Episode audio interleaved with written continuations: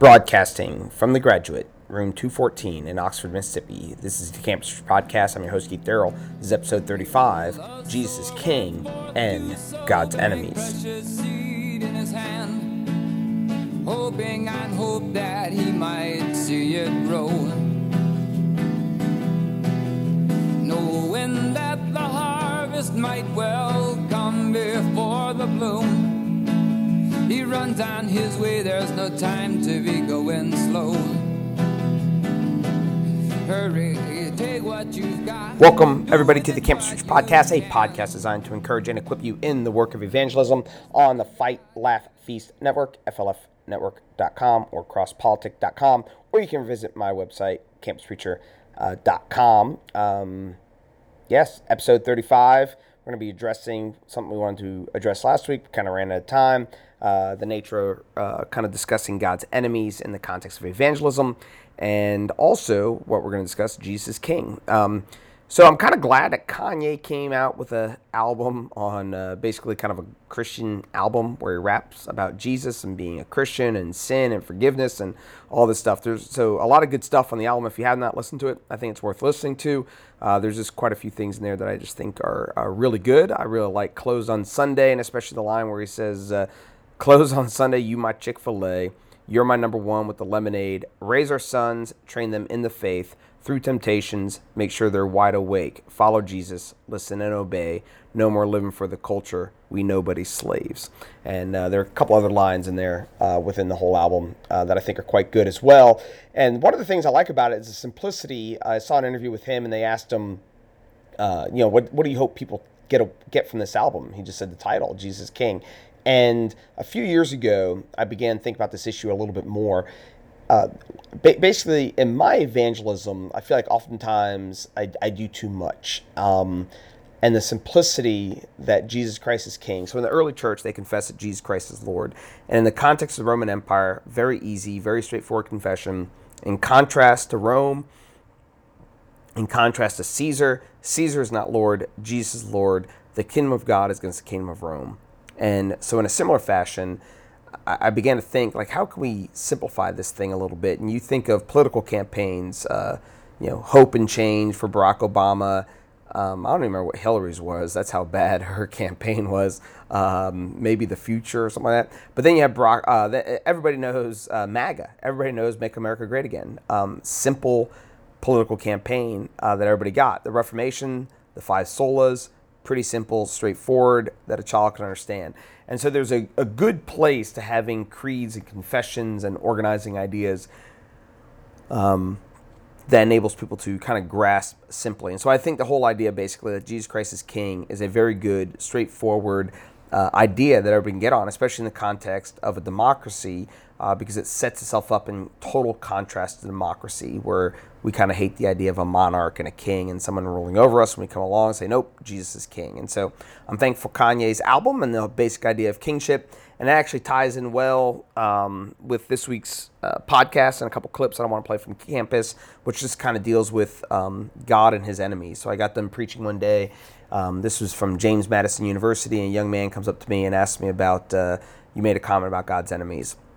So the first clip we're going to play is me answering uh, interact with him briefly on God's enemies, and then the second clip, um, the the audio's not great, um, which is frustrating because that day at JMU, I don't know if someone had, around me had like a pacemaker on or what, but there's just kind of this underlying buzz for about three hours of recording that are kind of wasted now. And I, I, think there are a handful of really good conversations in there. And I'm still going to maybe play some of them because I think uh, some of the dialogues were decent or helpful or point in the right direction. But unfortunately, there's an underlying buzz. So what we're going to do today is this. I'm going to play uh, the first clip of a young man asking me about um, what, what I mean by God's enemies, flushing that a little bit, and then I'm, I'll make a comment or two on that. Then we'll come back and uh, listen to another clip. Question, comment, demand, or anything? Uh, you said something about an enemy of God. Mm-hmm. What do you mean by that? Um, I mean that when we uh, that God is King, um, He's the Lord is the term they use in the Old Testament, and when you live outside of His rules and His laws, uh, you're at enmity towards Him, and so you become an enemy of His kingdom. So kind of like again, not a perfect analogy, but even you know our little democracy, we have enemies, uh, people who oppose our little democracy and our kingdom, and uh, and so we often go to war with those people. So I'd say the people who are outside of uh, the will of God are, are enemies of God, and but God loves His enemies. And what I'm out here to maintain is we know that God loves His enemies because of the death, the burial, and resurrection of Jesus. So God's desire is to be reconciled to His enemies. Uh, but you and I, when we're lying, we're deceiving, we're using one another, we're greedy, we're selfishly ambitious. All these things are contrary to God's character, and they reveal that we're enemies of God. And what, when we repent and believe and pledge our allegiance to the King, He forgives us of all of our sins and brings us into His kingdom. And the laws that you mentioned, those were the Ten Commandments. Uh, well, they're part of the Ten Commandments. They're outworking of the covetous desires. Don't be, you know, covetousness and murder and all that sort of stuff. So it's a fruit of the of the commandments. But ultimately, the standard is is God's character and God's law, which is revealed the Ten Commandments. But it's often expanded a little broader than that. But um, yeah, so like greed's not mentioned in Ten, unless you want to put it under covetousness. So. Yeah, so, so all the laws of the Bible, I would say, is, is the. I, I want to say all because it has to be nuanced. But I would just say that, yeah, anything that's not in conformity with God's character is a sin. Even if he was a good man, like some individual was like a good person, you know, he helped others, you know, was taught right, was a good seed, but Yeah, I would say even the best of us have sin. So I've, I've yet to meet someone who hasn't lied or been greedy or selfish. Uh, so even our definition of good, so when the standard of good is God, you realize that there's no one good. Uh, when the standard of good is our culture, we think there are plenty of good people. So that's, that- so that, that's what I'm saying. So if, if your standard is me for being good, you might be better than me. You know what I mean? But if your standard is God and His character, have you loved like He did? Have you been truthful like He has? Have you been faithful like He has? Um, that's the standard of judgment, not not our culture. And so uh, culturally, we have plenty of good men, um, but but spiritually, I would say there's no one good. Does that make sense? In a basic way. So yeah, if you just think of a king having enemies of his kingdom, uh, who won't submit to his law and don't want his rule over them, that, that's what that's the heart of sin, is that, that we don't want the king to rule over us. And but I'm also saying the king's a servant. He came and washed our feet. He's the one who comes down to wash us. It's not. It's not. I'm not out here to hype up your emotions. Say get morally better. I'm saying God has come down to wash your feet. God. God. God cleanses us. God's the one who comes to wash us. And so the whole nature of the gospel is how God pursues us, not our pursuit of God. So I'm out here actually to maintain that our sin has separated us from God, but God's the one who constantly pursues us, and it's manifest in the cross of God's ultimate love for us. And so all you have to do is believe that message. He wipes you clean of all your sins, no human effort, no human merit. Nothing that you do uh, can make yourself attainable to God. That's why God sent his son into the world, died, died for the sins of the world, and washes you and cleanses you. So that's a uh, pretty straightforward answer. What do I mean by enemies of God? I think the simple way to understand that is in the context of a king and people in rebellion to him, and the king ought to put down uh, the enemies of his kingdom. Uh, but what Christianity does is that uh, Jesus Christ comes along, he seeks to serve his enemies, and that leads to this uh, discussion. I'm having. It's actually a really good discussion I have with two young women who were feminists, um, who had questions regarding some of the things that they heard that I believed, and regarding women. Where they even rumors begin to fly that I don't think women should be in school, which I've never, ever, ever articulated. And uh, even the beginning of this recording, I said, "Nope, uh, go get as educated as you can." Uh, but blessed are you when people lie, slander, and say all manner of false things against you. And so we start to have this discussion, and basically they're atheists and humanists, and we start getting the idea of degrees of sin. And uh, where we're getting at here was basically I said, nope, all sins and blasphemies be forgiven except for blasphemy of the Holy Spirit.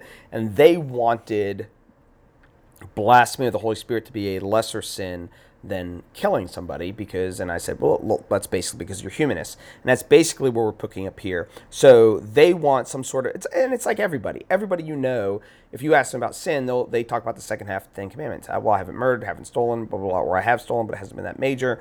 Um, sure, I've lied.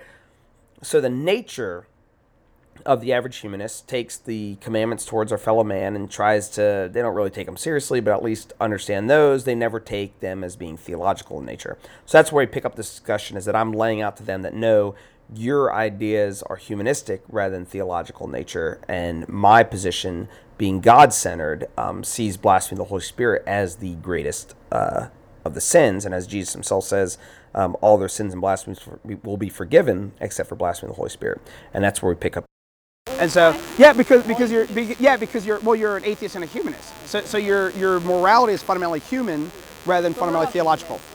Uh, depending on our term, I'm fundamentally theological. I'm fundamentally a Christian. So m- all of my ethic is fundamentally theological. So you would value I follow Yahweh. word over a human's life. Um, I, I, yes, I value Yahweh and His Word over all things. And so I'm not going to kill you in any way. Yahweh doesn't call me to kill you. Uh, so I would not just run around and be like, oh, yeah, go, go kill these people. But I, I, I if, if someone wanted, I would hopefully, you know, let's just say theoretically, you come out here and say, recant the Bible, I'll kill you. Hopefully I would say, nope, I believe the Bible. Um, hopefully that's what I would do. It's tough to say what you do in, in those situations. But in the early church, they would say Jesus Christ is Lord. That was their allegiance. And so the Roman Empire was literally hoisting them on stakes and setting them on fire, feeding them to lions, and Christians would not recant. I would like to think in those situations, my allegiance is to Jesus, and but realize this, Jesus loves his enemies. He laid down his life for his enemies. So my response to that is not I'm gonna go kill you, but I'm gonna lay my, my life for my enemies. I love my enemies. I like I don't really you guys aren't like enemies in like traditional sense of the word, but there's also a certain certain level of like we don't, we don't agree with one another. But my desire as a Christian would be to lay down my life for my enemies, as Christ laid down his life for me while I was his enemy. So the Christian ethic is rooted in love, not violence or things like that. And so when people do those things in the name of Jesus, they're hypocrites. So that would be where. But I do value God and His Word above all of humanity. My allegiance is to Him.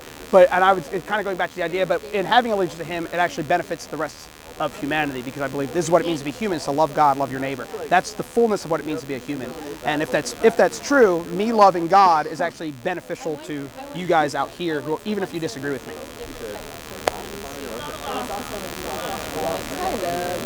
I think. I don't know if I'm. Thank you. Yeah, well, that, that's that's where we're coming from. Yeah. So anything else I can clarify? Any other questions, comments, demands, rebukes, exhortations? Okay. God bless Emma and Kenzie. God bless you guys. Enjoy your day. So that's Emma and Mackenzie trying to explain to them that uh, blasphemy of the Holy Spirit is the greatest of sins, uh, according to Jesus, that it will not be forgiven. And that whole discussion kind of intertwined with the ideas of degrees of sin and not all sin being equal, etc. Um, but the basic idea that I was trying to lay out to them is that uh, what Christians seek to do is to love their enemies. And as I'm uh, thinking about it more, even uh, preaching today, I was preaching at the Ole Miss uh, which was pretty good game. Not a not a big crowd by any stretch of the imagination. Only had like maybe 20 people uh, throughout the day. Um, but spending a lot of time on just the nature of uh, God becoming a man and coming to wash and cleanse uh, and you know serve his enemies and our presence in this culture. And I'd say right now this kind of ties in the post millennial aspect of what, of what I talked about last week. So I we are post millennial, broadly speaking. Some days I'm odd, depending on how well things are going. But the, the basic idea is that uh, through the church in history, um, a golden age of some sort comes. And I think what we need to remind ourselves now, especially as we are losing the culture and it might be tempting to become more shrill or something like that, but that we win just as Jesus won through death and resurrection. And so we win the culture by humbling ourselves. So Philippians chapter 2, have this mind in you, which was also in Christ Jesus, who though being in the very nature of God, did not consider equality with God something to grasp, but he humbled himself to the point of death, even death on a cross. And so in a similar mind, if we capacity, if we had that mind in ourselves, then we would be ones who serve the culture. And amidst rebuking and thinking we're prophetic and calling the, the culture and the church and all that sort of stuff to repentance, um, I think what we'll find is that we win long term by humbling ourselves and serving. And so we need to somehow figure that out. Uh, I don't do it well. Uh, so uh, you guys can hold me to it. I'll hold you to it. And by the grace of God, talk to the people in your community, in your church, meditate upon the scriptures, and don't be like the Gentiles who lord over others, uh, but learn to serve. Uh, for the proud will be humbled, and the humbled will be exalted. And so we need to humble ourselves, and God uh, will, in the long term, exalt the church. So that's this episode of the Campus Church Podcast. Uh, if you have any questions, comments, demands, rebukes, exhortations, you can reach me on Campus Evangel on the Twitter, uh, Facebook, Keith Darrell, uh, Campus Preacher, I believe, on Instagram, and Keith at campuspreacher.com. If you have any questions, comments, demands, rebukes, or exhortations, talk to you next week. Behold, a sower went forth to sow, bearing precious seed in his hand, hoping and hope that he might see it grow. Knowing that the harvest might well he runs on his way, there's no time to be going slow. Hurry, take what you've got, do with it what you can.